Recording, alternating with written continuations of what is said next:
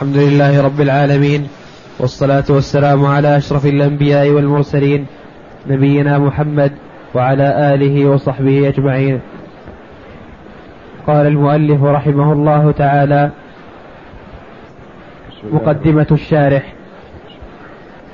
يقول الشيخ الإمام بسم الله الرحمن الرحيم. بسم الله الرحمن الرحيم. مقدمة الشارح. يقول الشيخ الإمام هذا شرح الرحبية. شرح الرحبية لمحمد ابن محمد سبط المارديني الرحبية النظم. نظم أبيات الرحبية. والشرح لسبط المارديني هو محمد ابن محمد بن أحمد ابن الشيخ بدر الدين الدمشقي الأصل المصري الشافعي. وعرف بجده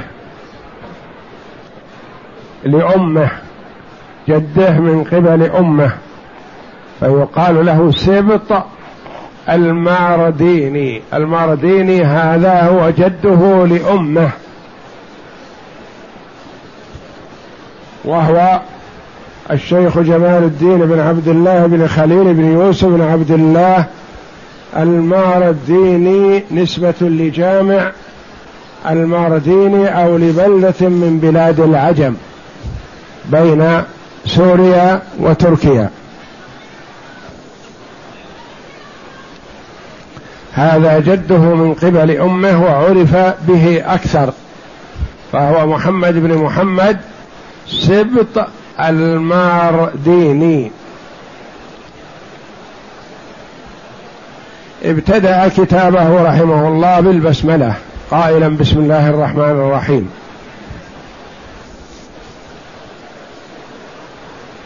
تاسيا بكتاب الله جل وعلا وبكتابات رسوله صلى الله عليه وسلم إلى الآخرين.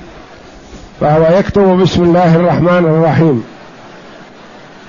وعملا بقوله صلى الله عليه وسلم كل أمر ذي بال لا يبدأ فيه ببسم الله الرحمن الرحيم فهو أبتر. أي ناقص البركة. والنقص نقص شرعي. وإن كان كاملا من حيث الحروف والعدد لكن النقص ينتابه ببركته تنقص بركته إذا لم يبدأ ببسم الله الرحمن الرحيم. كل أمر ذي بال أي أمر يهتم له. فينبغي للمرء إذا كتب أو ألف أو ابتدأ شيئا ما أن يبدأه ببسم الله جل وعلا.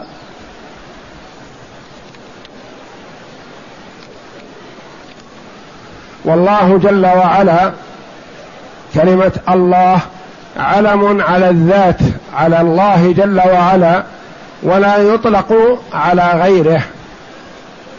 والرحمن والرحيم صفتان له تبارك وتعالى على ما يليق بجلاله. وموقف أهل السنة والجماعة من صفات الباري جل وعلا الإثبات بلا تمثيل والتنزيه بلا تعطيل. فينزه أن يشابه المخلوقين من غير أن تنفى الصفة عن الله جل وعلا. وتثبت لله الصفة من غير أن تشبه بصفات المخلوقين.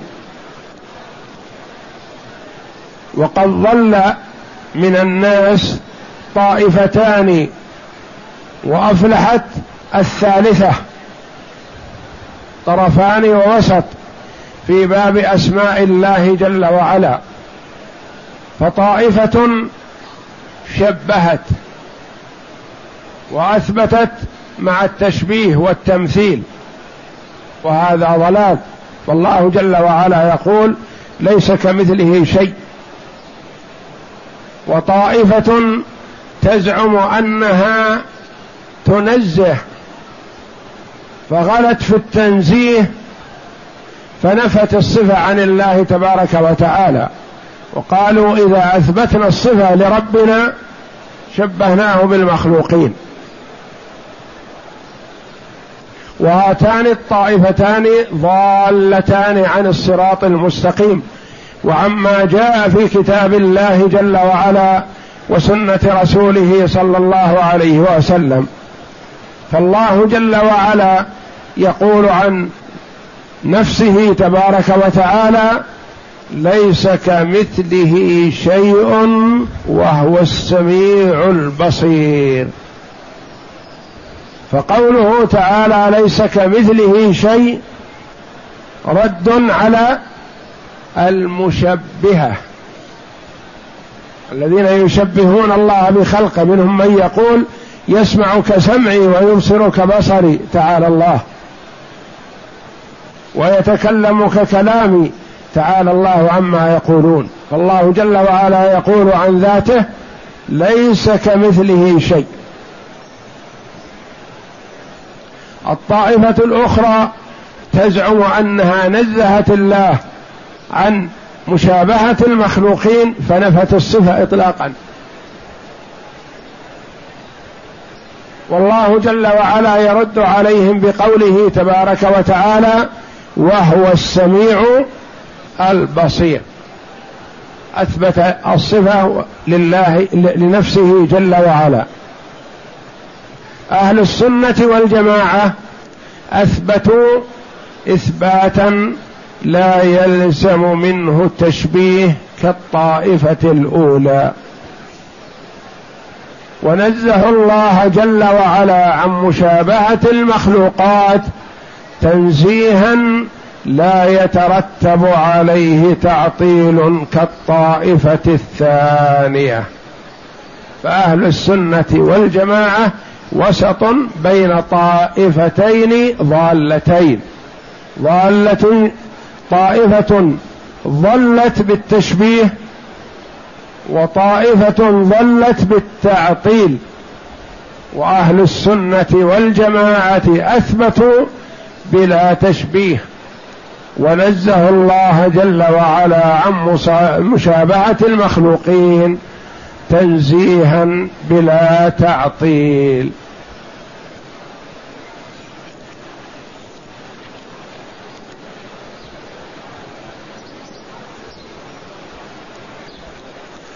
الحمد لله رب العالمين. الحمد الثناء على الله جل وعلا. والله جل وعلا افتتح كتابه العزيز بعد البسملة بالحمد. الحمد لله رب العالمين. والحمد هو الثناء على الله جل وعلا بما هو أهله. وهو قريب من الشكر إلا أن الحمد يحمد على صفاته المتعدية وصفاته الذاتية.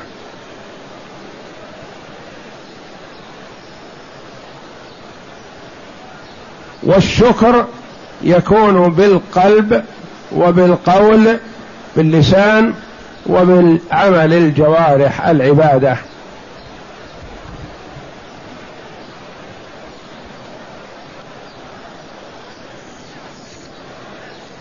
والشكر يكون على الصفات المتعدية. فمثلا في حق المخلوق تقول أحمده لطوله. انت كلفته في أمر ما. فقيل لك مثلا لما اخترت فلان دون غيره؟ فتقول حمدته لطوله لأن الموقف يستدعي ينفع فيه الطول. لكن هل تقول أشكره لطوله؟ لا. لذا قالوا الحمد على الأفعال المتعدية واللازمة.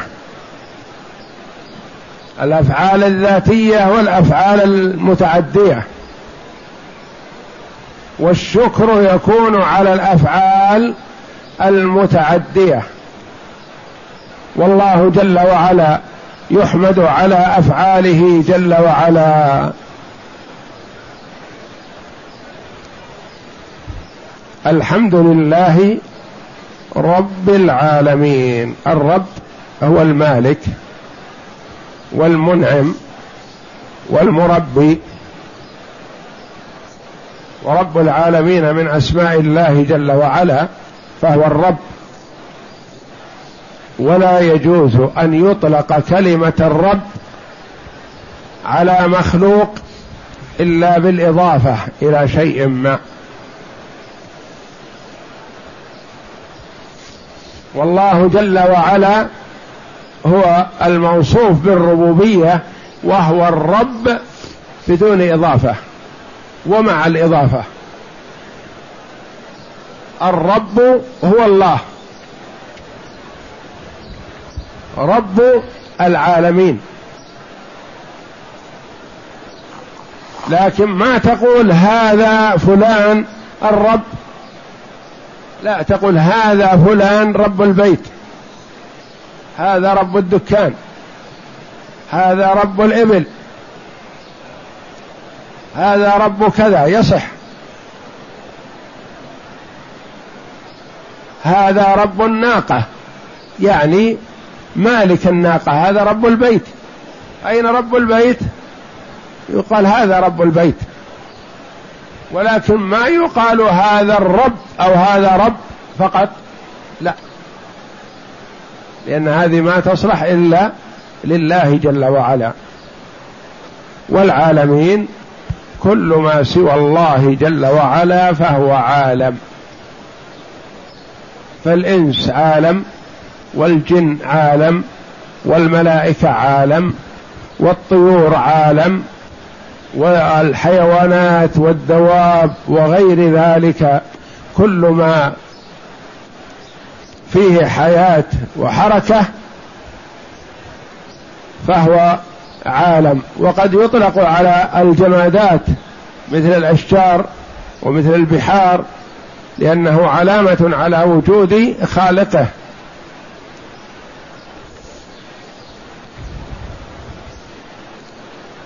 الحمد لله رب العالمين. يقول رحمه الله والعاقبة للمتقين. العقبة والثواب في الدار الآخرة لمن اتقى الله جل وعلا. فقد يتساوى الناس في الحاضر أو قد يكون الكافر أحسن حالا من المؤمن في الدنيا بالمال والجاه وغير ذلك لأن الله جل وعلا يعطي الدنيا من يحب ومن لا يحب. لكن حسن الحال العاقبة في الدار الآخرة لمن؟ ليست لكل الناس. لمن اتقى الله جل وعلا والعاقبة للمتقين. العقبة الحسنة. فقد يتساوى الاثنان في أمر من أمور الدنيا لكن ما يستمر هذا التساوي. من اتقى الله جل وعلا له العقبة الحسنة. ومن أساء وظلم فله جزاء إساءته وظلمه.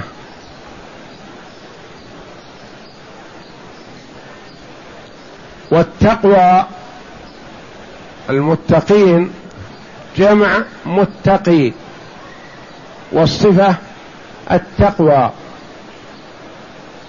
يا أيها الذين آمنوا اتقوا الله ولتنظر ما قدم ولتنظر نفس ما قدمت لغد واتقوا الله إن الله خبير بما تعملون.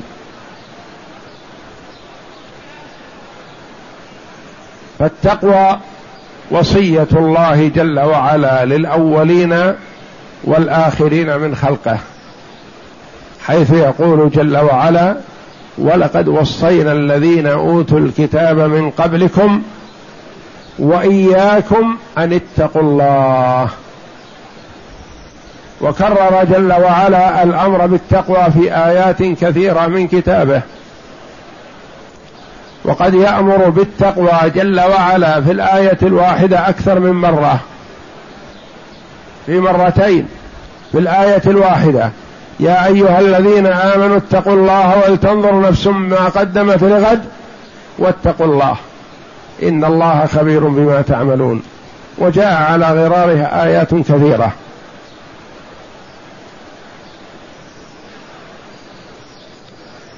عرف بعض العلماء رحمهم الله التقوى وقد جاء لها تعريفات كثيرة لكن لعل من أجمعها قولهم هي أن تعمل بطاعة الله على نور من الله رجاء ثواب الله وأن تترك معصية الله على نور من الله خوفا من عقاب الله.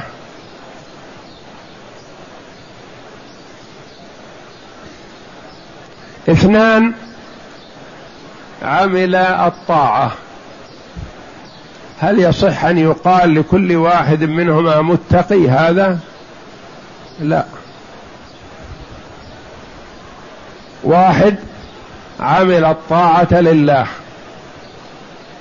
والآخر عمل الطاعة رياء وسمعة. فالمتقي هو من عمل بطاعة الله على نور من الله رجاء ثواب الله. آخر ترك المعصية خوفا من عقاب الله. فهذا متقي. آخر ترك المعصية خشية القبض عليه. ولا لو أمن القبض عليه لأتاها. هل يقال له متقي ترك معصية الله؟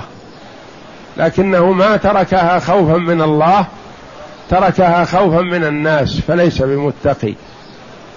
اذا المتقي هو من عمل بطاعة الله على نور من الله رجاء ثواب الله وترك معصية الله على نور من الله خوفا من عقاب الله.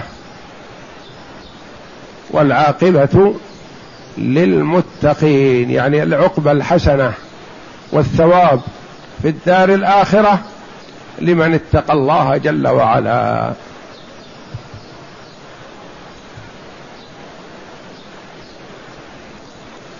والصلاة والسلام على سيدنا محمد سيد المرسلين. الصلاة من الله جل وعلا الرحمة.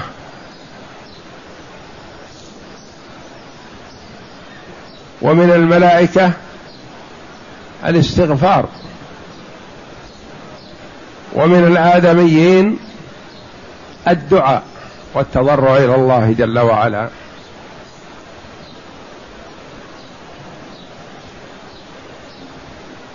قال العلماء يكره إفراد الصلاة دون السلام. وإفراد السلام دون الصلاة على النبي صلى الله عليه وسلم. لأن الله جل وعلا أمر بهما معا في كتابه العزيز حيث يقول إن الله وملائكته يصلون على النبي يا أيها الذين آمنوا صلوا عليه وسلموا تسليما. ويقول صلى الله عليه وسلم من صلى علي مرة صلى الله عليه بها عشرا. فأنت تسأل الله جل وعلا الصلاة على رسوله صلى الله عليه وسلم حسب ما أمرنا الله جل وعلا بذلك.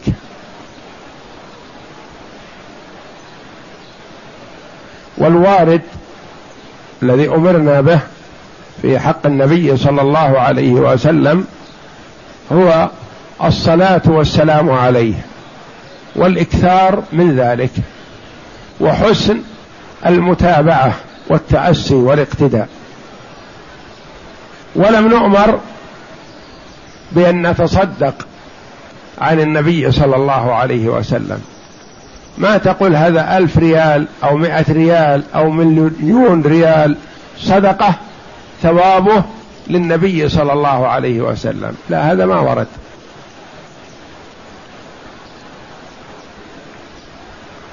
وإنما تكثر من الصلاة والسلام على رسول الله صلى الله عليه وسلم. وتحرص على تتبع آثاره. والاقتداء بسنته صلى الله عليه وسلم. ولا يشرع أن تحج وتقول هذا الحج ثوابه للنبي صلى الله عليه وسلم. ولا أن تعتمر وتقول هذه العمرة للنبي صلى الله عليه وسلم. كما جاءني بعض الإخوة يقول أنا اسمي آدم وزوجتي اسمها حواء وجئنا بعمرة أنا عمرتي لآدم عليه السلام وزوجتي عمرتها لحواء أم البشر. ما أمر بهذا ولا أمر بأن يعمل أعمال صالحة يهدي ثوابها للأنبياء والرسل.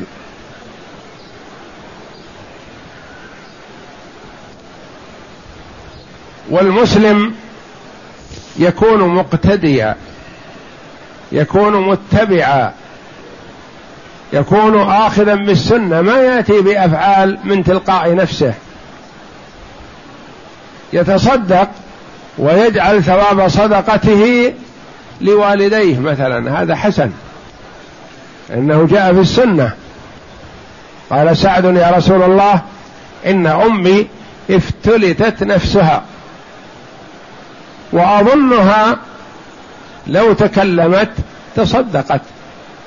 فهل ينفعها إن تصدقت عنها؟ فقال النبي صلى الله عليه وسلم نعم. فجاء أنه حفر بئرا وقال هذه لأم سعد. والصدقة عن الوالدين وعمن أحببت تنفع بإذن الله. أما النبي صلى الله عليه وسلم فلا يشرع أن تتصدق وتجعل ثواب الصدقة له ولا أن تحج ولا أن تعتمر. لما؟ أولا لأن هذا شيء ما ورد. وما فعله الصحابة رضي الله عنهم فيما نقل إلينا. ولا شك أن الصحابة رضي الله عنهم أفضل هذه الأمة وأنهم أكثر الأمة حبا لرسول الله صلى الله عليه وسلم.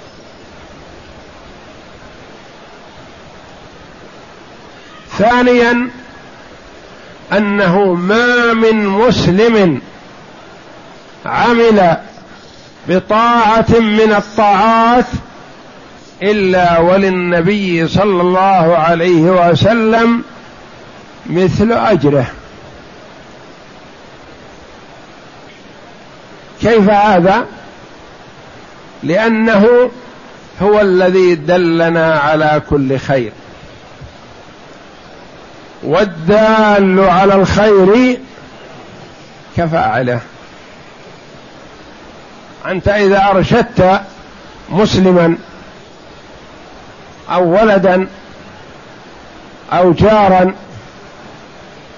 لعمل صالح فعمله بدعوتك وترغيبك. فلك مثل أجره من غير أن ينقص من أجره شيء. الدال على الخير كفاعله في الأجر. احرص على أن تعلم وترشد وتحث على الطاعات لك مثل أجر العامل.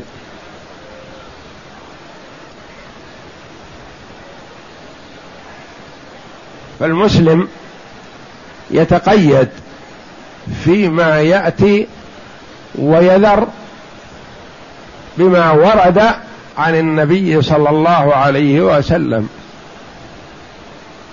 على حسب ما قال عبد الله بن مسعود رضي الله عنه اتبعوا ولا تبتدعوا فقد كفيتم.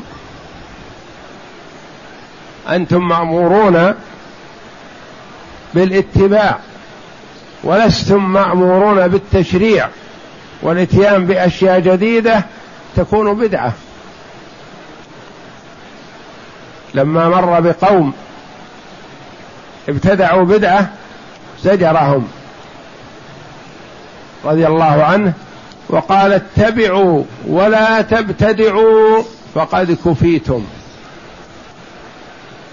وينبغي للمسلم إذا فكر بعبادة أن ينظر هل جاءت عن النبي صلى الله عليه وسلم فيسارع. هل أمر بها أحد من الخلفاء الراشدين؟ أبو بكر وعمر وعثمان وعلي رضي الله عنهم وعن الصحابة أجمعين. فنعم لأن النبي صلى الله عليه وسلم قال عليكم بسنتي وسنة الخلفاء الراشدين. ما وردت عن النبي صلى الله عليه وسلم ولا عن الصحابة يتركها لأنه ما يأتيه من الأجر مثل ما يأتيه من الإثم. البدعة تبعد المرء عن ربه تبارك وتعالى وعن رسوله صلى الله عليه وسلم. والشيطان اللعين يحرص من ابن آدم على البدعة أكثر من حرصه على المعصية. ما يبالي بالمعصية ولا يهتم لها كثيرا لأن العاصي يوشك أن يرجع إلى نفسه ويندم على ما فرط منه ويستغفر ويتوب إلى الله جل وعلا فيتوب الله عليه. فيكون عمل الشيطان في تسويله لابن آدم لهذه المعصية حابط لا قيمة له. أساء فغفر الله جل وعلا له.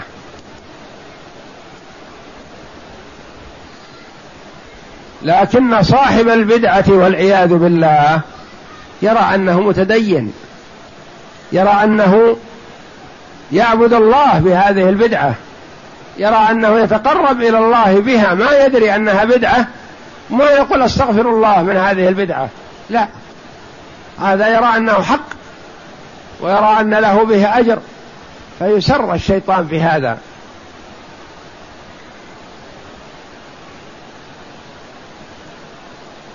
فحري بالمسلم أن تكون أعماله وفق سنة رسول الله صلى الله عليه وسلم. ويذر من الأعمال التعبدية. بخلاف الأعمال العادية التي امور عادات لا دخل للعباده بها هذا الإنسان في حل والحمد لله. يلبس كذا ولا يلبس كذا لا حرج. يجتنب المنهي عنه ومشابهة الكفار ويلبس إشماغ ولا غترة. يلبس أي نوع من أنواع الثياب المباح للرجال لا حرج عليه. يتغدى قبل طلوع الشمس أو بعد طلوع الشمس أو ضحى أو بعد الظهر لا حرج عليه. هذه أمور عادات. ليس فيها عبادة.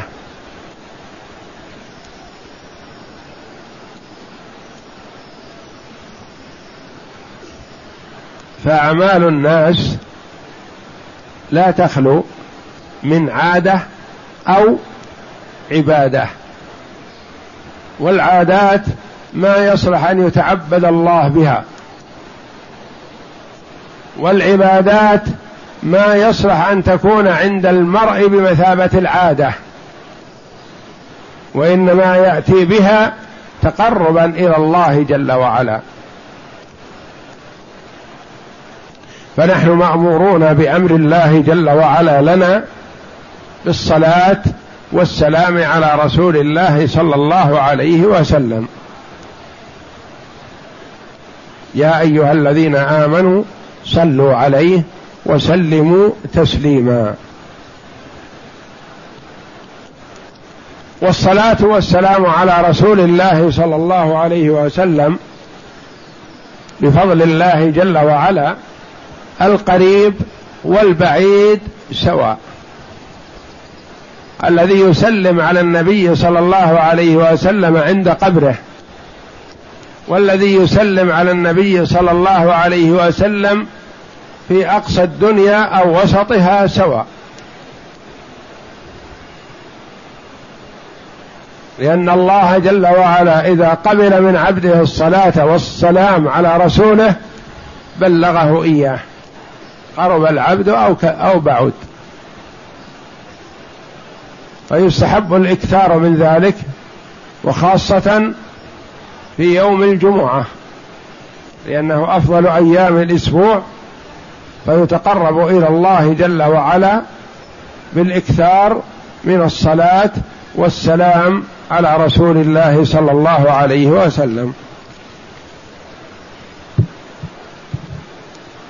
سيدنا فهو سيد الخلق سيد البشر.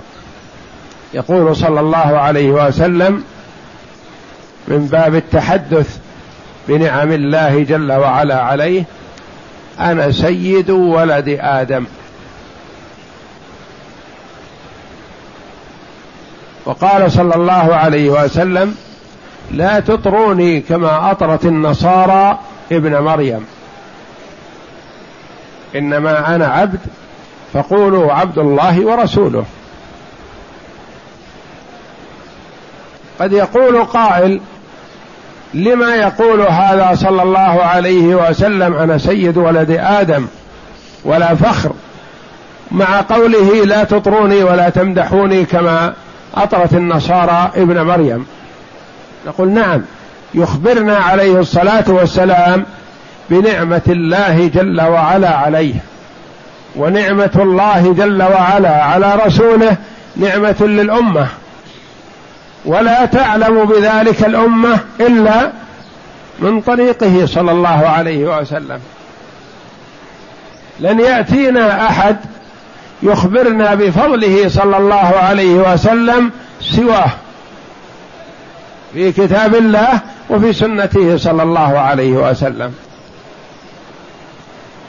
فهو عليه الصلاة والسلام سيد ولد آدم والسيد هو العزيز الجليل الكبير المعظم عند الناس. سيدنا محمد صلى الله عليه وسلم هذا علم عليه وله أسماء كثيرة عليه الصلاة والسلام وأفضلها وأحسنها محمد وسمي بهذا الاسم لكثرة ما فيه من الخصال الحميدة فهو محمد يعني خصاله الحميدة كثيرة.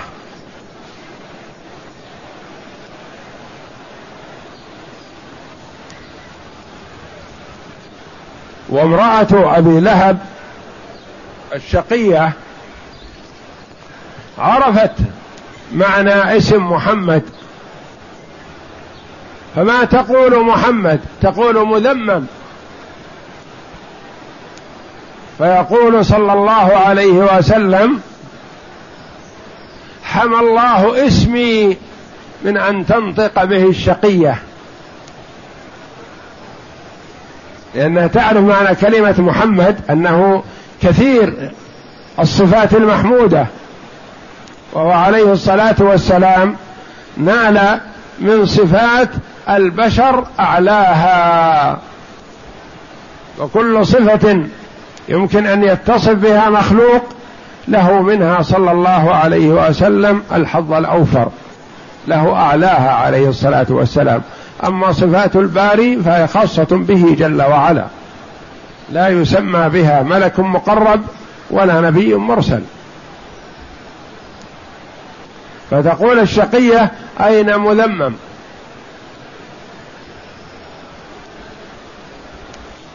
فحمى الله اسم رسوله صلى الله عليه وسلم من أن تنطق به هذه الشقية. وجاءت تبحث عنه ومعها حجر لترميه بالحجر فأعمى الله بصرها عنه فلم تره وهو جالس.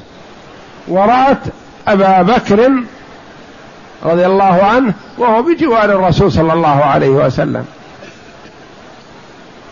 فقالت أين صاحبك؟ قال وماذا تريدين؟ قالت علمت أنه هجاني. في سورة تبت يدا أبي لهب وتب. فقال لها أبو بكر لا والله ما هجعك. فقالت أنت صدوق. وأقسم أبو بكر وهو الصادق رضي الله عنه. ما هذا الهجا, الهجا والذم؟ منه صلى الله عليه وسلم وإنما هو من الله جل وعلا. فانصرفت الشقية ومعها الحجر تريد ضرب النبي صلى الله عليه وسلم. فأعمى الله بصرها عن رؤيته. ما رأته. والرسول عليه الصلاة والسلام من صفاته أنه ما كان يدافع عن نفسه عليه الصلاة والسلام. يتسلط عليه الكفار بالأذى وأنواعه وما كان يدافع عن نفسه عليه الصلاة والسلام. عملا بقوله تعالى خذ العفو وأمر بالعرف وأعرض عن الجاهلين.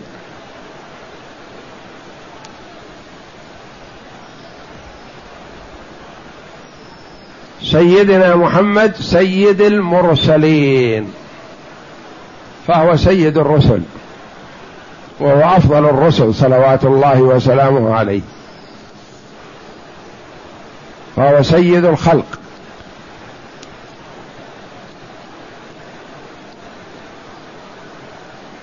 والمرسلين جمع مفردها رسول. والرسول رجل أوحي إليه بشرع وأمر بتبليغه. والنبي رجل أوحي إليه بشرع ولم يؤمر بتبليغه. والأنبياء يزيدون على مائة ألف.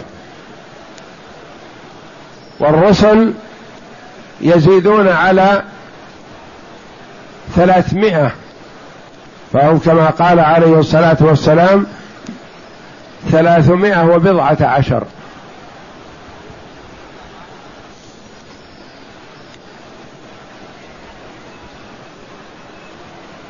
والواجب علينا نحو المرسلين والأنبياء الإيمان بهم وتصديقهم وأنهم صادقون مصدوقون من الله جل وعلا.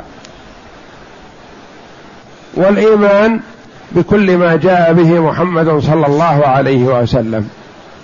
الإيمان بالرسل اجمالا والإيمان بنبينا محمد صلى الله عليه وسلم التصديق في كل ما بلغنا عنه واتباع سنته صلى الله عليه وسلم. وهو معنى تحقيق شهادة أن محمد رسول الله طاعته فيما أمر وتصديقه فيما أخبر واجتناب ما نهى عنه وزجر وأن لا نعبد الله إلا بما شرع. ما يليق أن تقول أشهد أن محمد رسول الله ويأتيك الأمر منه صلى الله عليه وسلم فلا تطيعه. إذا كنت تشهد حقا فأطعه. نهى عن شيء فانتهي عنه. لا تعبد الله إلا بما شرعه عليه الصلاة والسلام. يقول الله جل وعلا وما آتاكم الرسول فخذوه وما نهاكم عنه فانتهوا. قل إن كنتم تحبون الله فاتبعوني يحببكم الله. وعلى آله وصحبه أجمعين. آله العلماء فيها أقوال منها قالوا آله هم قرابته من بني هاشم من المسلمين ممن أسلم منهم ليخرج أبو لهب وأبو طالب. وقيل من بني هاشم وبني المطلب. وقيل آله. إذا كان المراد تحريم الصدقة فالمراد بهم بنو هاشم وبنو المطلب. وإذا كان المراد بهم الصلاة والسلام عليهم والترحم عليهم فآله اتباع على دينه.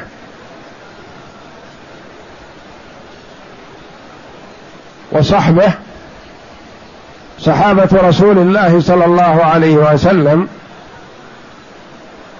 هم من التقى به مؤمنا به ومات على ذلك. يخرج هذا التعريف من ليس من الصحابة. من التقى به ليس بمؤمن فليس من الصحابة. التقى به مؤمن وارتد عن الإسلام ليس من الصحابة. التقى به ثم أسلم بعد هذا ولم يره بعد إسلامه فليس من الصحابة. اذا الصحابي من التقى بالنبي صلى الله عليه وسلم مؤمنا به ومات على ذلك. والواجب علينا نحو الصحابة رضي الله عنهم محبتهم في الله والترضي عنهم والثناء عليهم والكف والإعراض عن ما شجر بينهم. لأنهم رضي الله عنهم شجر بينهم وجد بينهم شيء ما هم مجتهدون فيه. فلا يليق بنا أن نتدخل ونحكم على هذا بالخطأ وهذا بالصواب. نقول أمرهم إلى الله جل وعلا. وهم خيار الأمة وهم أنصار رسوله صلى الله عليه وسلم. وكما قال بعض السلف رحمة الله عليهم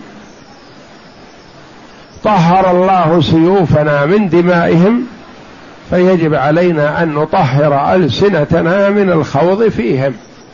وإنما نترضى عنهم ونحبهم في الله ونذكرهم بالخير والمساوي التي نقلت بعضها غير صحيح ولم يصدر وبعضها هم فيه مجتهدون رضي الله عنهم. والواجب علينا الترضي عنهم. فالله جل وعلا أثنى عليهم في كتابه.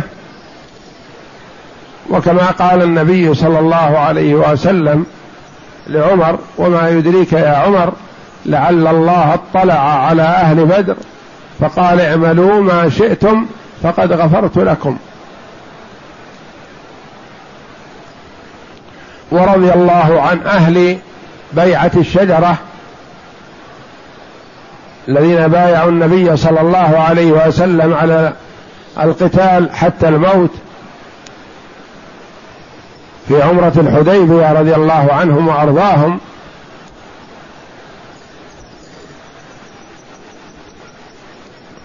وهم أنصار رسوله صلى الله عليه وسلم.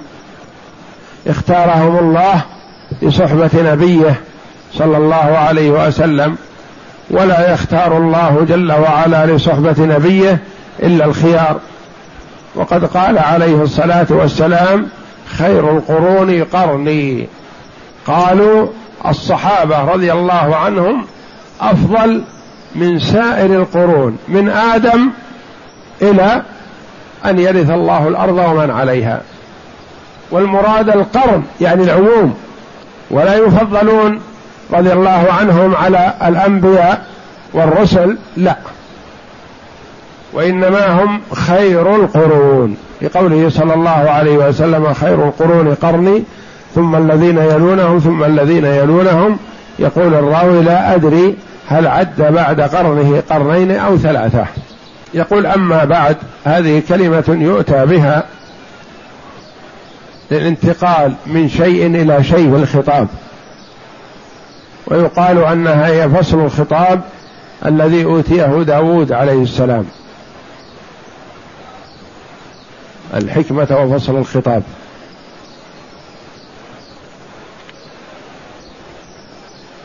اقرأ. مقدمة المصنف. قال المصنف رحمه الله تعالى أول ما نستفتح المقال. لا لا. قبل هذا كمل. هذا شرح لطيف ما عندك؟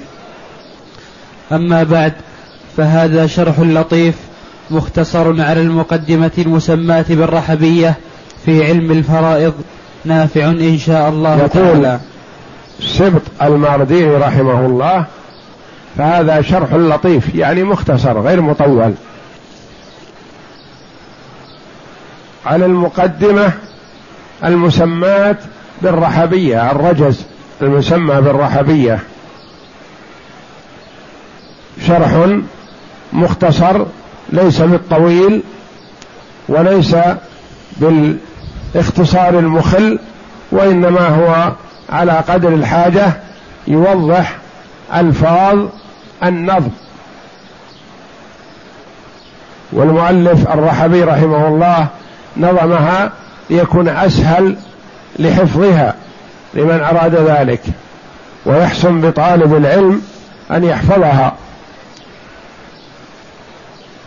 ولن نأخذ شيئا يشق ففي كل درس مثلا ممكن أن يحفظ الموضوع الذي النظم فيه من بيتين إلى ثلاثة ونحو ذلك فيحفظها ويكرر حفظها لتكون بمثابة الكنز والذخيرة عنده.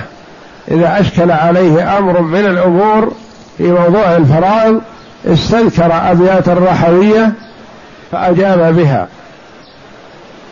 مثل ما سأل البارحة أحد الإخوة عن بنت الأخ وبنت العم هل ترث مع إخوتها؟ فأجبته بقول الرحبي رحمه الله وليس ابن الأخ بالمعصب من مثله أو فوقه في النسب. فابن الأخ لا يعصب أخته ولا يعصب عمته وكذلك العم لا يعصب أخته وكذلك ابن العم لا يعصب أخته وإنما الذين يعصبون أخواتهم هم الأبناء وابناء الأبناء والإخوة. دون أبناء الإخوة.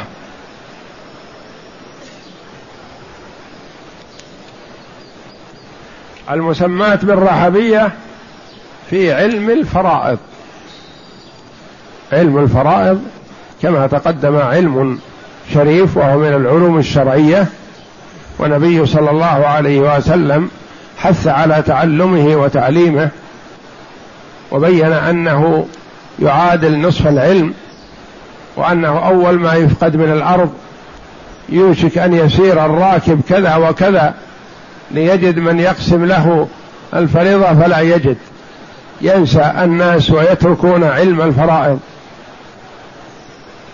والنبي صلى الله عليه وسلم حث على تعلمه وتعليمه فهو من العلوم الشرعية التي يتقرب إلى الله جل وعلا بتعلمه وتعليمه.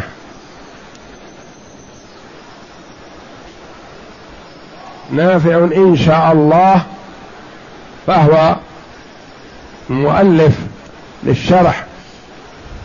يسأل الله جل وعلا ويطلب من ربه أن ينفع بشرحه هذا كما نفع الله بالمتن الرحبية. وقد نفع الله بهذا الشرح واستفاد منه جمع كثير من طلبة العلم. والله أعلم.